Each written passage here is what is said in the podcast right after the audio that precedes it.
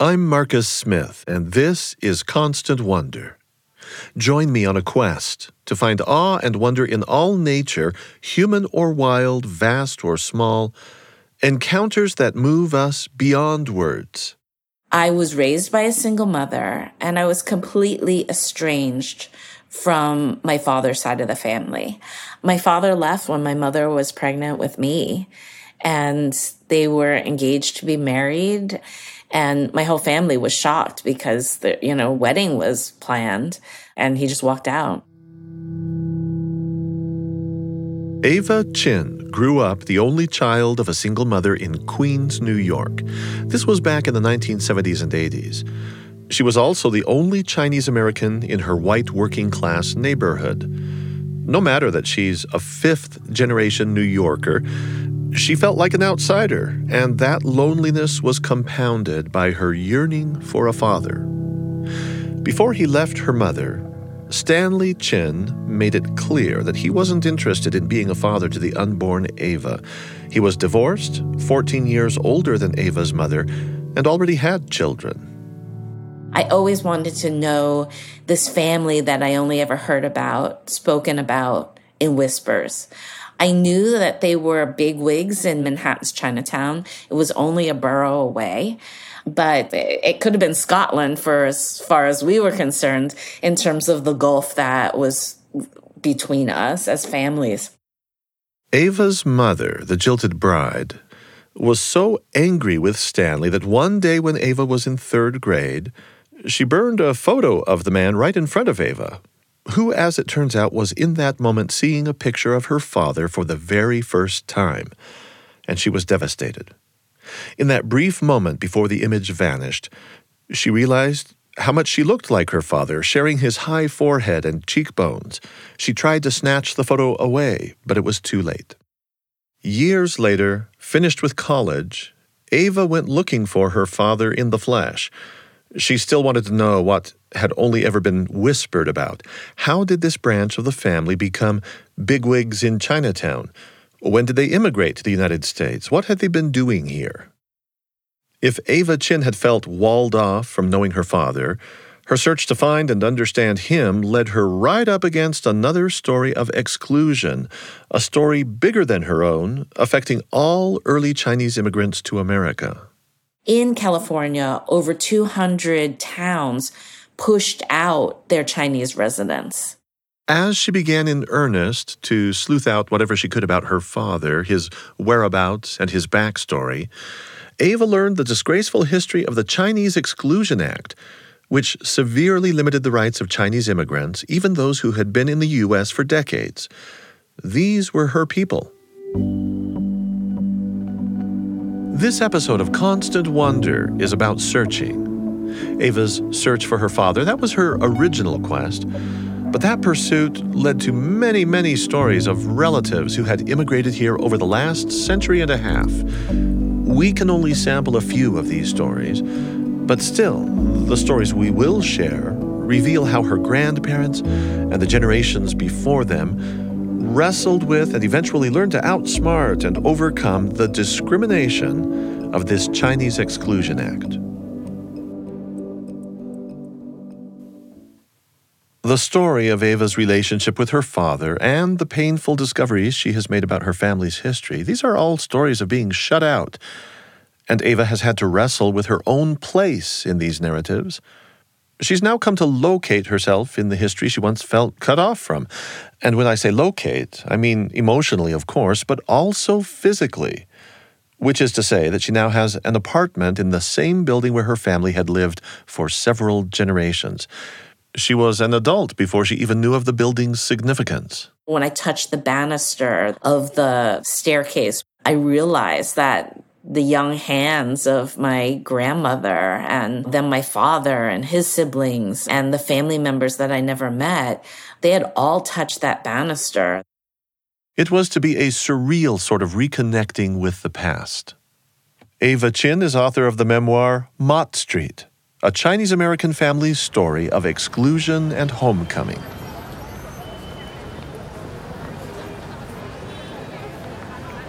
Manhattan's Mott Street is a narrow, busy street It functions like the main street of Chinatown, crowded with fish and vegetable markets, noodle houses, Chinese bakeries, souvenir shops. Nearly every week of her childhood, Ava's mother and maternal grandparents would take her from Queens over to Mott Street, an hour's journey by subway.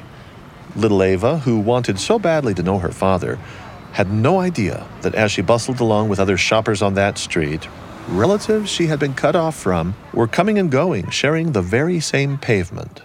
The grandparents on my father's side, who I never met, were actually living in a building in the heart of the community. And it was a building that I passed so many times in childhood, and I never ran into them. So we were actually very close geographically, but the emotional gulf was vast. She felt out of place in Queens. On those weekly visits to Chinatown, she felt at home. They were filled with family gatherings over copious amounts of food. And so there was a great pleasure being in touch with our heritage because of the food and that sort of the togetherness of eating our meals together. There was something really comforting about walking around Chinatown where I could just be a little kid versus being seen as, oh, an Asian kid or a Chinese kid, the way that I was viewed in Queens. You mentioned whispers and the bigwigs and that side of the family that you didn't know much about. And that's your father's side of the family. By contrast, on your mother's side of the family, things weren't kept free. I would imagine with all that food and the togetherness, that's probably where the family stories got told in a big way. They loved sharing stories at family events, and I was the kind of kid that loved to listen to all of the family stories. So I knew stories about my maternal grandfather and his family and how we were proud descendants of Chinese railroad workers. My grandfather who raised me knew his grandfather, who was the railroad worker, the first person in our family to come over to this country in the 1860s and who worked on the nation's first transcontinental railroad that at least physically united the country after the Civil War. His name was Wong Yuan Sun. Was he kind of a hero figure? Definitely. I must have been about 3 years old when my grandfather would tell me these stories.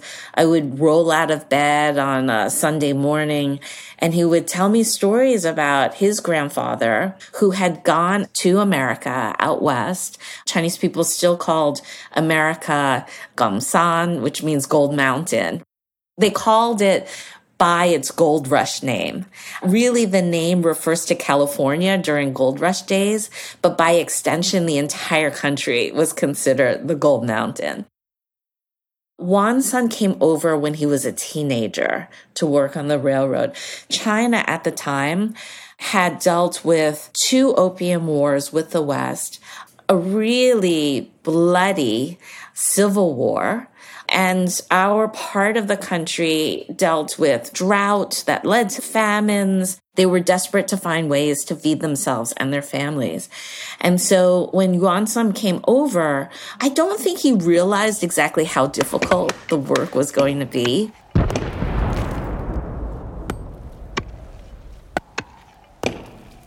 Chinese people worked on the most difficult part of the railroad, which was blasting their way through the Sierra Nevada to create tunnels for the railroad to go through.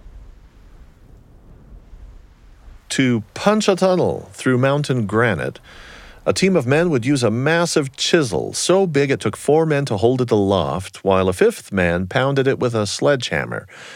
They'd rotate the chisel, pound again, over and over until they had a hole big enough to pack with blasting powder. Or they'd dangle from cliffs in baskets loaded with explosives, which they would pack into cracks in the vertical face. This was all done before the invention of dynamite, and the work was so painstakingly slow that the tunnels advanced only about 1 foot per day. Chinese people like Yuan Sun had to deal with 2 winters, 2 very brutal winters and over 40 feet of snow to get through the Sierra Nevada and lay down this track. The Sierra Nevada, which as many of us remember, was the same area that 2 decades prior, the Donner Party got stopped in its tracks during that really brutal winter. Did your grandfather know all of these details, or was it more sort of a romanticized notion? I mean, I don't mean to undercut the challenge of what happened, but I'm just wondering if when these stories are told, there's a nice sheen that kind of covers some of the suffering. Well, he never talked to me about the fact that so many Chinese people died while building the railroad. He said it was hard labor, but he never talked about the deaths. Even now, they're not 100% sure how many people actually did die because they didn't keep adequate counts. The only ways that we know approximately how many people died were the bodies or the bones had to go back in shipments to California, and then eventually they made their ways back to our villages in China. But yeah, you're absolutely right. I mean, there were things that my grandfather did not talk about. And actually, one of the things he never talked to me about until way later was what happened after the railroad was completed. Because after the railroad was completed, unfortunately, there was a very deep economic depression. They called it the Great Depression at the time, an enormous amount of economic suffering. And you had many immigrants, including European immigrants from the East Coast and East Coasters who were looking for jobs. They jumped on the railroad that Yuan Sun and his countrymen helped build, wound up in the American West, and they discovered Chinese people living and working there in occupations and jobs that they thought were rightfully theirs. These were jobs in manufacturing and logging, fishing, that kind of thing. So unfortunately, coupled with that economic strife, I think some of the worst aspects of human behavior can come out. So what happened is in the 1870s and the 1880s and 1890s, there was this intense anti-Chinese sentiment. A lot of politicians then jumped on the bandwagon, using it as a platform. And in 1882, that anti-Chinese sentiment helped to create the Chinese Exclusion Act laws, and those laws were the very first time our country shut its borders against any particular nationality. And so that was heartbreaking. The U.S. government turned on the Chinese, refusing to accept any more manual laborers from China. This choked off most legal immigration from that country. Ava Chin, on a very personal level, realized the intensity of these racist attitudes when she discovered what happened to her great-great-grandfather Yuan Sun. With the railroad completed, he moved to Idaho for new work. Idaho's population, by 1870, was nearly 30% Chinese. Yuan Sun initially worked in a silver mine, then opened a dry goods store and gambling parlor in Boise. The other part of it that my grandfather didn't tell me right away, I didn't learn this until I became an adult, was that Yuan Sun, who was happily living in Boise, Idaho at the time after the completion of the railroad, who had been living there for 2.5 decades, got forced out of his home. These were things that were not told to me as a child because I was too young. You mean literally forced out? Is that what happened? Yuan Sun got a knock on the door. And his neighbors, oftentimes when I wrote about it, I wanted to call them vigilantes, but I later learned that that was a misnomer. These were not simple rioters. Oftentimes, they were riots to push Chinese people out that were led by the mayors, the leaders of the town, judges, the sheriff and his deputies. People didn't want him, so they pushed him out. It was horrifying, really. I later learned through doing research that in California, over 200 towns pushed out their Chinese residents. After he was run out of his own home in Boise, Yuan Sun went back to China. He would marry and have 2 children in his 40s, settling there in the village he had come from. His grandson would be the one from that line who came back to the U.S., and this was the man who would become Ava Chin's grandfather, who on Sunday mornings would tell the stories of their honored ancestor who built the railroad. The pain of learning about Yuan Sun, the hero figure who built the very railroad that linked this country together from coast to coast, that pain was intensified when Ava learned about the official Chinese Exclusion Act that targeted and oppressed all Chinese Americans. All of that sorrow was exacerbated by the fact that she knew nothing about the other side of her family, her father's side. I had this great yearning to understand who I was in relation to this family that I never knew. And I really wanted to understand who this father was, who I had only heard stories about, but from the people who were mad at him, right? I wanted to really understand him in a more three-dimensional way. Ava Chin's yearning to understand herself was only in part a focus on her father. So much more was at stake for her psychologically. The message that you get about growing up with a single mother is that you're lacking something. Or when I was growing up in the 80s, the idea of a single mother was that they were contributing to the welfare state, although we weren't on welfare, but there were all of these negative connotations about the way that I grew up. And I thought that if I could understand who he was, I would better understand myself. I knew that I wanted to be a parent myself. I felt that I could never be 100% a good parent if I didn't understand what happened between my own parents. So I was really, really afraid of meeting my father. When I was in grade school, I actually snuck into my mother's telephone book. This is when we had little address books, right? And I found his phone number, and I actually called him. But then I totally lost my nerve because I thought, well, what am I going to say if he picks up the phone? And it rang a couple of times. No one picked up. I hung up. I couldn't do it. I felt like what would happen if he rejected me all over again? So it was only until I was in my mid to late 20s when a series of events happened. Coincidentally, my mother ran into my half-sister, my dad's first daughter. They ran into each other at a work conference. And my sister asked my mother, well, does she ever want to meet him? And my mother, being the kind of proud person that she is, flat out lied. She said, no, she doesn't care. She doesn't want to meet her dad. And I was like, how could you say that? I've always wanted to know him. In the course of this mother-daughter conversation, Ava's mother let slip that Ava's other half-sister worked at a magazine. Ava herself was working for magazines at the time, so she used her connections and reached out to that half-sister. It was that kind of baby step that I needed to take before actually meeting my dad for the first time.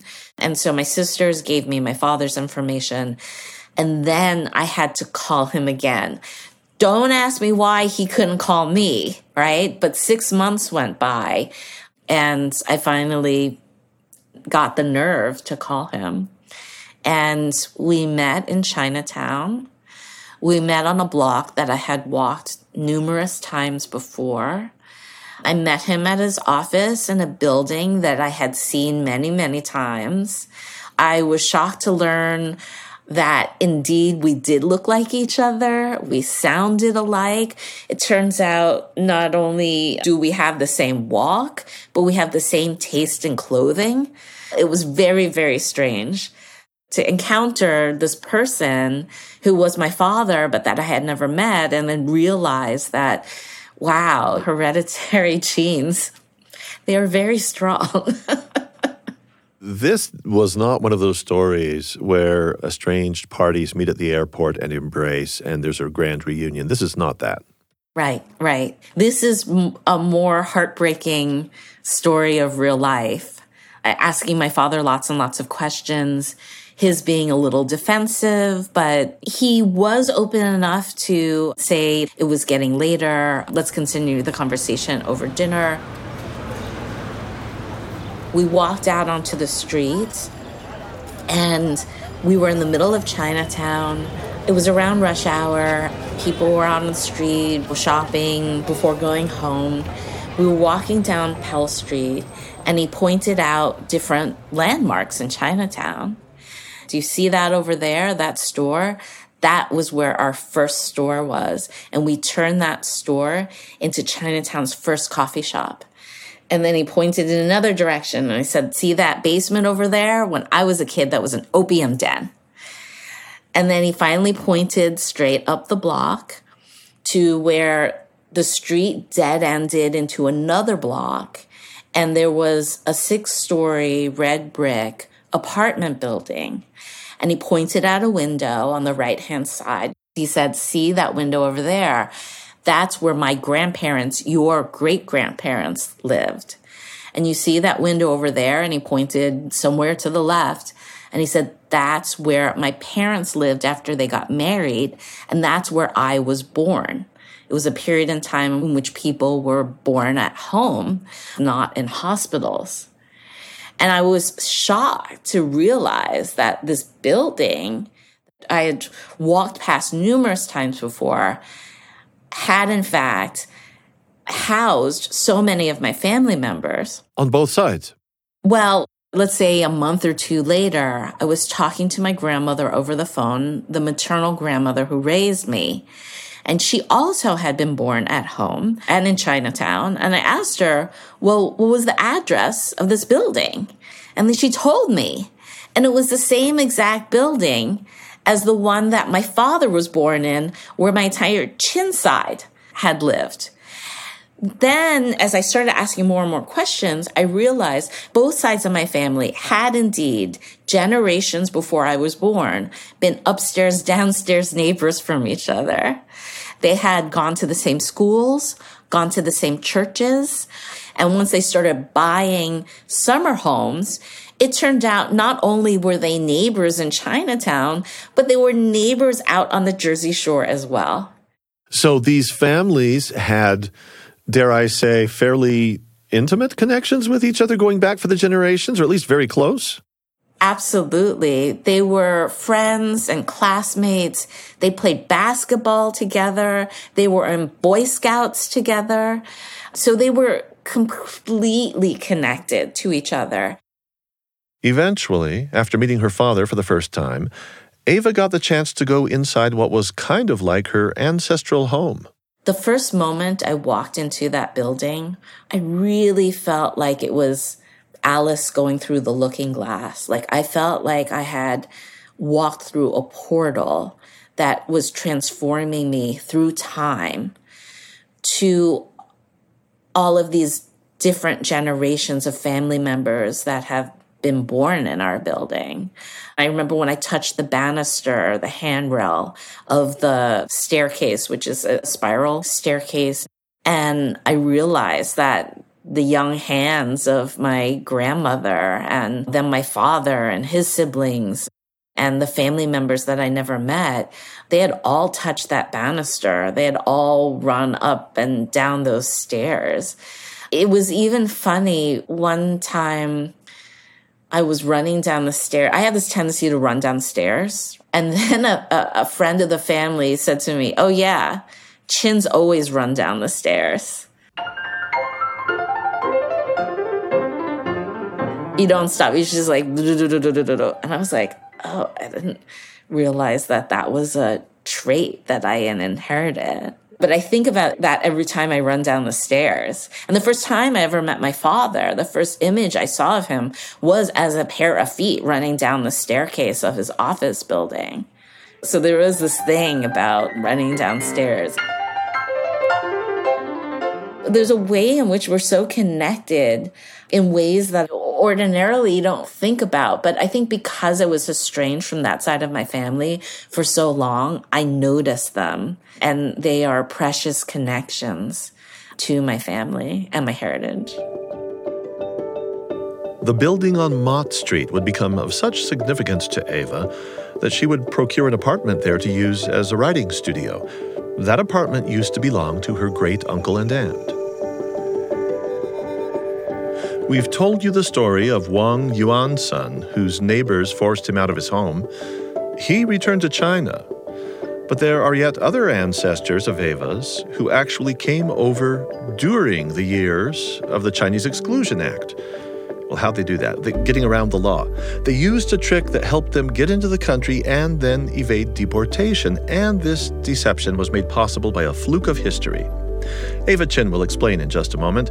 She's author of Mott Street, a Chinese-American family's story of exclusion and homecoming. I'm Marcus Smith, and this is Constant Wonder.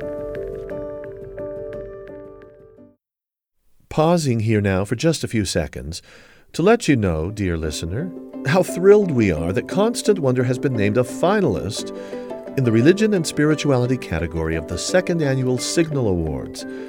It's a distinct honor to be recognized among the best in the podcast industry. We're also in the running for a Listener's Choice Award, selected by people like you. You can help us out. Just visit our website, byuradio.org/Constant Wonder, and there you'll find a link to vote for our podcast in the Signal Awards. Voting is open through October 5th at 11:59 p.m. Pacific Standard Time. Chinese exclusion was our country's first immigration restrictions. It was on the books from 1882, and it lasted till 1943. It only ended during World War II when our country needed an ally in China against Japan. And for those 61 years, it halted our legal Chinese immigration into this country and blocked a pathway towards our citizenship. And yet many of Ava Chin's ancestors were able to work around the restrictions. To illustrate what it was like for her people coming over here during those 6 decades, let's get another story from her family history. Here's what happened with a set of great-grandparents on her mother's side. Her great-grandfather, named Wu Do Shim, Shim for short, made his first trip to the U.S. at the turn of the 20th century. The Chinese Exclusion Act was in force, but it did allow entrance for Chinese students and allowed Chinese immigrants to work specifically in business. But only after getting through a lot of red tape, of course. Shim went to prep school in New England, that's the student part, and became a prosperous merchant in New York City, that's the business part. Hearing of his success, his parents back in China insisted that it was time for Shim to come back to China to marry. To leave the U.S., Shim had to round up 4 white witnesses willing to testify that he had done no manual labor in the previous year, and then he had to obtain an immigration official's affidavit clearing him for subsequent re-entry into the U.S.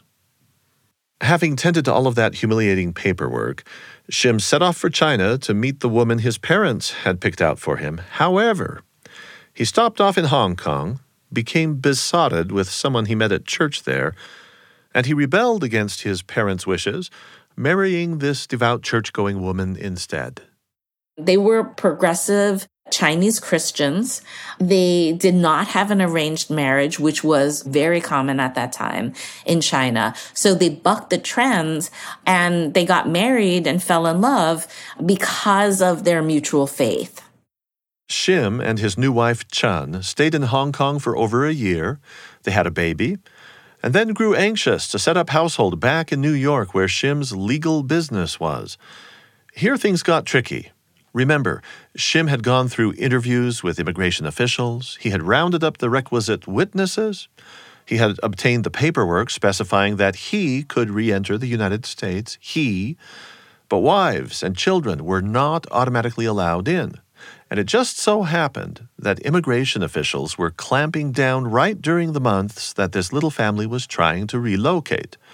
So Shim and Chun traveled separately. He directly back to New York, and Chun in a much more roundabout way. She was a young mother. She had an 8-month-old daughter in tow, and my great-grandfather did not want her to get stuck in a detention center. She came over around the turn of the century. It was before Angel Island, which was a detention center that sometimes is called the Ellis Island of the West. It was not a welcome center, though. It was a detention center. At that time, That detention center didn't even exist. Chinese people were often stuck on boats. It could be months before you were allowed to get off the boat. So he did not want my great-grandmother and the baby to be stuck in steerage for so many months. So she was forced to come over through Canada into northern New York. Because the laws were so restrictive, folks needed to come up with different aliases in order to get in. In 1906, okay, let's test your American history. You're a Californian. What happened? What major catastrophic event happened in 1906? Indeed. In San Francisco. We're talking about a big earthquake. That's right. That's right. So the earthquake was felt all the way from Oregon down south to Los Angeles. But the largest impact by far was in San Francisco. And the earthquake, the tremors triggered these great fires. What happens at that time then is that so many buildings caught fire, including the City Hall of Records. And when the City Hall of Records burns to the ground, all of those documents, the birth records, the death records of 49ers, of people born and raised in California, they're all destroyed. And this is an opening in the giant wall of Chinese exclusion, whereby now Chinese people can say, oh, actually, I'm a citizen because I was born here and my birth certificate burned in the Great Earthquake. Or my father was born here and so I am the son of a citizen. Many of these were fabrications. And again, it wouldn't have happened if we didn't have these discriminatory legislation. But this is the ways in which people were able to circumnavigate the laws. And that's the short and simple origin story behind paper names, invented identities calculated to flout the authorities. Ava Chin actually first learned about this practice not through her research. She simply stumbled across it as a child visiting with her grandparents. This would have been in about the late 1970s. So the first inkling I ever got of this was when I was a kid. I noticed that the mail to my grandparents' house was coming under a name that I didn't recognize. So I asked my grandmother, who's this person on the mail? And she said, oh, that's for Grandpa. But I was like, that's not his name. And she said, that's his paper name. And I thought, well, I don't know anybody else whose grandfather has mail coming to him under a different name. Is he living here under a different alias? Is he possibly illegal? But how could my grandfather be illegal when his grandfather helped build this great apparatus that benefited the entire country? It didn't make any sense to me. And so I think that all of these things combined made me realize that there was a much larger story here than just what was happening to my grandfather and to my family. As you put the big picture together little by little over years, whether it's finding the mail or whether it's researching and knocking on your father's door, finding about his family's story and background, as you put this all together, things just seem to get... Well, I would have to say that I would start to feel some visceral anger about the ongoing long-term treatment of my family in America. Well... you know, underneath anger is what? It's pain, right? And what often happened as I was interviewing people and doing this research, reading newspaper articles of attacks on Chinese in the 19th century, was that I often felt like I was being socked in the stomach. It was so real to me because this was not just a distanced history that happened to people from long, long ago. This was history that impacted my family members and impacted the ways in which they lived in this country. There was no feeling of really ever being able to not be on your guard. And this definitely impacted different family members, their health, their longevity in this country. And so it was heartbreaking for me to uncover this. I had to take a lot of naps, Marcus. I had to step back from my desk and take a lot of deep breaths before continuing. As Ava Chin dug into her family's past and the story of Chinese immigration in general, she sensed bravery and resourcefulness in the face of fierce discrimination. I want you now to meet a relative Ava Chin lovingly refers to as Uncle Dek. His full name is Dek Foon, and if you really want to know the precise details, he's her third great uncle, but no actual need to remember that. Just hear a little bit about what happened to him. Dek Foon not only survived the worst of the exclusionary policies against the Chinese, he became a crusader for the rights of all Chinese people who dreamed of U.S. citizenship. Dek Foon was an amazing character, an amazing person. When he comes over into the country, the Chinese Exclusion Act law is only a couple of years old. Dek Foon is able to get in because he lists his occupation as translator for his cousin's medical practice. In reality, though, he sets up a laundry in Nevada City, California. He is here because he is a father of a very young child, a toddler. He's got to feed his family. He comes to the U.S. with this dream of being able to provide for his family. Unfortunately for him, he lives in California during the height of the worst anti-Chinese sentiment. And he's got to make a decision. Is he going to stay in California or is he going to push ahead and go further into the country and do a reverse migration across the country to New York? And that's exactly what he does. In New York, he meets other progressive Christian Chinese like him. They try to do things like root out vices in Chinatown. His friends try to break up the gambling den networks. They are exceptional Chinese. They're amongst the first Chinese reverends and ministers in New York. Uncle Dek's wife, unfortunately, dies in China, and he's got to make a decision about what to do about his son. At this point, his son is about 7 or 8 years old. His son can go to school, and he's got to decide, should he bring his son to America, or is it safer to keep his son in China?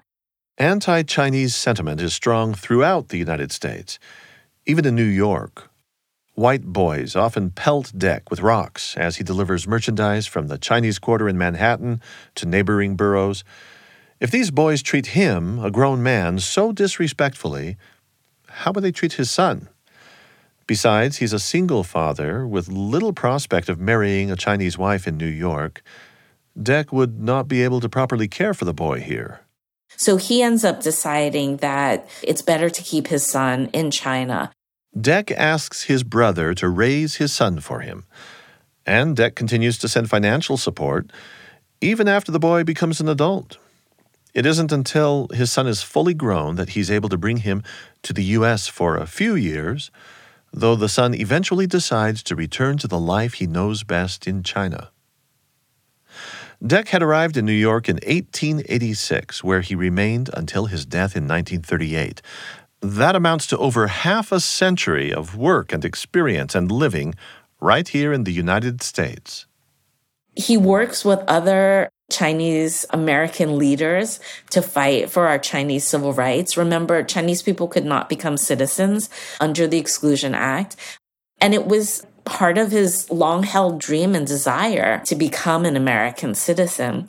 They fight, they coalition build across New York, across Massachusetts, Connecticut, and Pennsylvania to lobby against the continuation and the new restrictions that were coming about under Chinese exclusion. As the decades passed, the Chinese Exclusion Act laws were becoming more and more restrictive. So Uncle Dek, one day at church, meets a woman whom he falls in love with. That's Elva Lisk, our Aunt Elva. Aunt Elva was a white woman who was born in Pennsylvania, was the daughter of a Civil War veteran. When she met Uncle Dek, and it was second marriages for both of them, when they got married, it would have been a bit of a scandal, right? This is a period in time in which most American families would disown their daughters for marrying outside the race. But Aunt Elva is harboring a secret that destroyed her first marriage. We won't talk about it here. You'll have to read the book in order to find out what that is. But the two of them get married. Her family members told me that they were happy that Aunt Elva had finally found love, someone to love her and care for her. And the two of them have this really amazing marriage. Uncle Dek and Aunt Elva never had any children, but they did take in members of Dek's extended family. And Aunt Elva helped those relatives get a solid footing in this country. Because of Aunt Elva, they spoke English at home, so the language barriers were not as great for them. It turns out that my family, because my great-grandparents lived with Uncle Dek and Aunt Elva, the lingua franca of the household was English because nobody wanted to be rude to the matriarch and speak in a language or a dialect that she didn't understand. Unfortunately for Aunt Elva, a couple of years after marrying Uncle Dek, the U.S. government decided that an American woman's citizenship needed to change to reflect that of her husband's. And so a couple of years after getting married, because the law was retroactive, Aunt Elva became, in the eyes of the law, a Chinese. And so many American women who had married foreigners did not realize that this happened, because this was an act that was passed by Congress and signed by the president, but with very little fanfare in the news. The only time in which most of them realized that they had lost their citizenship was years later when women gained the right to vote. And when Aunt Elva registered to vote, she got rejected on the basis of the fact that she was no longer an American citizen. She was considered a Chinese. Have you tried to envision that scene? I tried to, but the whole thing from my perspective, and many women that I talk to, Chinese American, Asian American, or white, are shocked when I tell them the story, because many people are not aware of the fact that this was a law that was on the books and that this impacted so many American women. And Elva, I still don't know, in fact, if she was ever able to gain back her American citizenship. She ends up passing away in the 1940s after the law is revoked. But because she was considered a Chinese, she would have had to wait in line with the other Chinese to try to naturalize. And it would have been a very long line.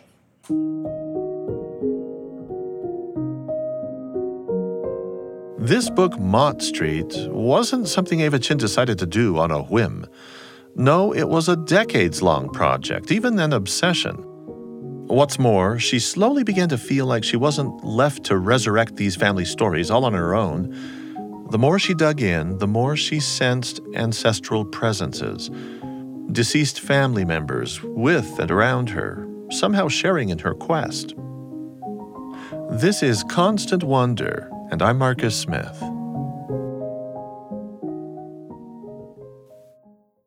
I've been working on this book for quite a long time, since I was a little child listening to the stories about our railroad worker ancestor, all the way to when I was a student in college, yearning to understand myself and my family. And I decided to do research. I work on this paper for my class. And after the semester is completed, I had an opportunity to go to Salt Lake City, and I visited the genealogy library there. This is an era way before the internet, where the only way you can actually do a lot of this research was to do it at the archives. And one of the best places for family research was the genealogy library. So I went there. I found out some information Just a few facts about Yuan Sun from the census. I write them down, but because I'm still a student in school, I promptly misplace those papers. You know, I meet my dad. I make these art books, like these collages. I'm constantly trying to tell this story. I just can't quit the story. There's so much that I didn't know as a young person, but I still kept interviewing people, taking notes, losing the notes, going to China for the first time, visiting the grave site of Yuan Sun, right, the railroad builder, trying to pay homage to him. All of the work that I do, this journey that I embark upon as a young person becomes a kind of gift, right? And it's a gift that yields other gifts because all of the research that I did became the basis for this book called Mott Street. Once I become an adult, I become a mom myself. I start thinking about what is the legacy of the story? What is this legacy of being Chinese in America during this period? I start finding those notes that I took as a college student, going to the genealogy library. It was all willy-nilly written into like the back cover of books that I was reading at the time. And then like I pick up that college copy of Maxine Hong Kingston's Woman Warrior, and I find my hand-scrawled notes from that time period. And then what starts to happen once the book finally comes out is that people start reaching out to me and telling me stories that they knew, both about their family, but also about my own family. And this has continued to happen as I have been meeting people at book events, or people just find my email and write to me. It's this incredible gift that I never would have thought.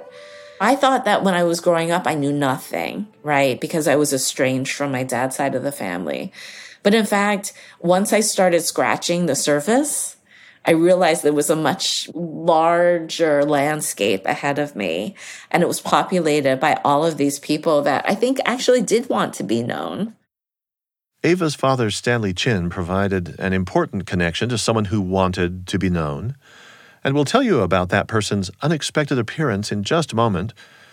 But first, remember, alongside these next details, that Ava's relationship with her father has always been and still is tense. So after she set out in her 20s to find her father, she soon discovered that her half-siblings had experienced a life with their father completely unlike her own. Ava's older half-sister would ride around joyfully in Stanley's Triumph convertible. Summers, the children on her father's side would chase each other up and down the beaches at the Jersey Shore, grandfathers relaxing nearby in the sun. There were 15 cousins on that side, but young Ava never met them. In the ensuing decades after these discoveries, she carried the heartbreak of everything she'd missed out on, until finally, about 3 years ago, she met Stanley Chen in his office, where she announced that she had finally forgiven him for abandoning her as a child. He looked visibly relieved, but then replied, "Thank you, but I don't think I did anything wrong." Ava realized that there was still more to forgive. Sometimes I feel a little sad because I wish that we did have that kind of relationship that I had always yearned for, but I don't know that anybody has the exact relationship that they wished that they had with their parents. But I think that the part of the journey to trying to understand my father and understand who we are in relation to each other and to understand him as a person, all of that really is the gift. And being able to like hold all of these things, these emotions, at the same time in my heart, right? The pain, the sadness, the love, the understanding. There have been so many times when I've worked on this book where great joy has collided with great pain. And maybe part of being an adult is knowing how to be a container for those emotions, right? knowing, on the one hand, how complicated Ava's relationship with her father is, and then keeping in mind, on the other hand, what she told us just a moment ago, that she believes her ancestors want her to tell their stories, consider the significance of this event. So, after I met my father, I started asking questions. I found out that his father, my grandfather, who I never met, was a bit of a storyteller. And he had left his oral history at a local museum here. I did not get my hands on that oral history until about 2 decades later, when I finally was able to meet somebody who had helped establish the local museum. And they realized that as a family member, they should release this to me. Right about the same time that the museum released her paternal grandfather's oral history to her, the historian who recorded it released a copy of the history to Ava Chin's father. And as she said, the relationship between father and daughter was and remains less than ideal. My father gets the oral history and is not sure if he should share it with me. But that night he has a dream. And in the dream, his father comes to him and tells him that he should help me. And then my father called me up and said, I have something to give to you. And he said to me, I don't know what this is between you and him, meaning his father, my grandfather, but I can't get in the way of whatever that is. So here you go. So he gave me the oral history. Well, what do you make of that kind of an occurrence? I think it was meant to be. I really do. Marcus, I actually had access to that oral history. But what was really important to me was that my father had this moment where he realized that there was a connection between the generations that existed posthumously. And that's something that he can't explain, but that is definitely a gift. There's a way in which we are interconnected as family members, even as we're disconnected in other ways. Does this theme descend to you through the Chinese culture in any way? Is there any practice or memory of practices of your even distant ancestors in terms of thinking about forebears, thinking about ancestors, and feeling their posthumous presence, if you will? Yeah, definitely. I think there is a feeling within Chinese families and within the Chinese culture that there's a reverence for the people who in your family who came before you. Sometimes people call it ancestor worship. I always kind of bristled at that idea. Don't forget that I was raised by Lutherans and Methodists, and the idea of ancestor worship was something that was kind of anathema to them. So I kind of grew up understanding both, that as a Chinese American and my grandfather, the grandson of the railroad worker, believed in these connections, whereas my Lutheran grandmother did not. She saw this as like superstitions. So I grew up knowing both and maybe in a way feeling slightly conflicted about it. But I think now, having experienced these things, I really do think that there is a connection between folks in the past and us. And there is a kind of a Chinese belief that the borders between us and them are actually way more porous than I think we tend to think. And you're okay by that? I'm absolutely all right with it.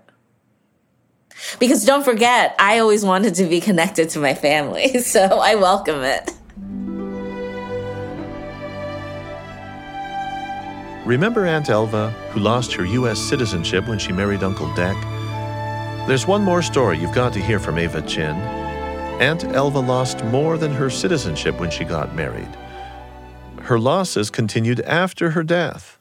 I was able to visit Uncle Dek's grave, and I was surprised that Aunt Elva wasn't buried right next to him. There's an empty spot right next to his grave. And then I remembered that my grandmother had told me this story, that when Aunt Elva passed away, She said the extended members of the family took Elva's body away. Elva wanted to be buried right next to Uncle Dek in the Bronx. But instead, her family took her body and buried it in the grave where her mother and her brother were buried. And I wanted to make sure that in some way they could be physically connected. So when I was at Uncle Dek's grave, I took a spoonful of dirt from off of his gravesite, and then I transported it to Aunt Elva's gravesite. Aunt Elva is buried in Brooklyn, 2 boroughs away from Uncle Dek. When Ava arrived there, she got down and spooned out some of the earth from Uncle Dek's grave onto Aunt Elva's grave. And then she dug some earth from Aunt Elva's grave to mingle with earth from Uncle Dek's gravesite. So I was able to bring them together that way. I felt I could hear them talking to each other. In the beginning, I could hear them talking to me. But by the time I put her dirt onto his gravesite, it was all about them. I basically disappeared. Were you just an eavesdropper on their conversation? Did you hear what they said to each other? That's what it felt like. I mean, all of a sudden, I could hear him saying, "My love, my love, my love." And that is very significant because Chinese people do not say the word love very often. Chinese people use the word like. In American parlance, to say, I love this or I love that, it's very common for us, right, as Americans to say that in English. But Chinese people, they generally say, oh, I like that. They're more demure about emotions like love. And so the fact that I heard him say my love, it just struck me, to the point where I realized I needed to leave them alone. And so I very respectfully left the party so that they could be together. I think of certain sites as really being, for want of a better word, sacred. Yes. Have you been back to those sites, back to those grave sites? I've been back to the grave sites. I've been back to the houses that they used to live in. I'm here, actually, in the building where people were born, our building on Mott Street. And I've also been to the sites of the completion of the railroad.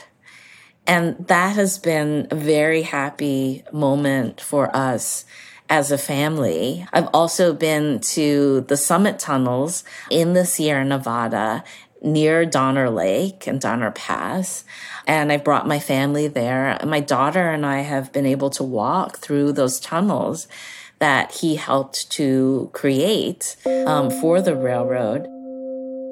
And we've done a kind of meditative walk. I've rung a bell to just honor him as we walked through. So these are sacred sites for us as a family, but also for other Chinese American descendants of railroad workers. When you go to a place like that, where there's a heightened connection to important people of the past that you care for, what happens to your attentiveness in those places? If one's open, one's awareness expands and time seems to slow down a little bit or act in kind of funny ways. But I also think, Marcus, that we're all interconnected too, as Americans, as human beings. We are connected to each other in so many ways that I think is very easy for people to see differences between us. But I think in these sacred moments that we're talking about, I think you can really feel the interconnectedness. Ava Chin is author of the memoir, Mott Street, a Chinese-American family's story of exclusion and homecoming. We've been able to sample only a small part of what she offers in her book, rich with family stories. Tennery Taylor produced this episode with help from Brian Barba and Audrey Hughes. Sound design was by Carly Wilson. Excerpts from the Butterfly Lovers' Violin Concerto were from a performance by the BYU Chamber Orchestra. If you like what you're hearing here on Constant Wonder, leave us a 5-star rating on your favorite podcast platform. It really helps to get the word out. I'm Marcus Smith. Constant Wonder is a production of BYU Radio.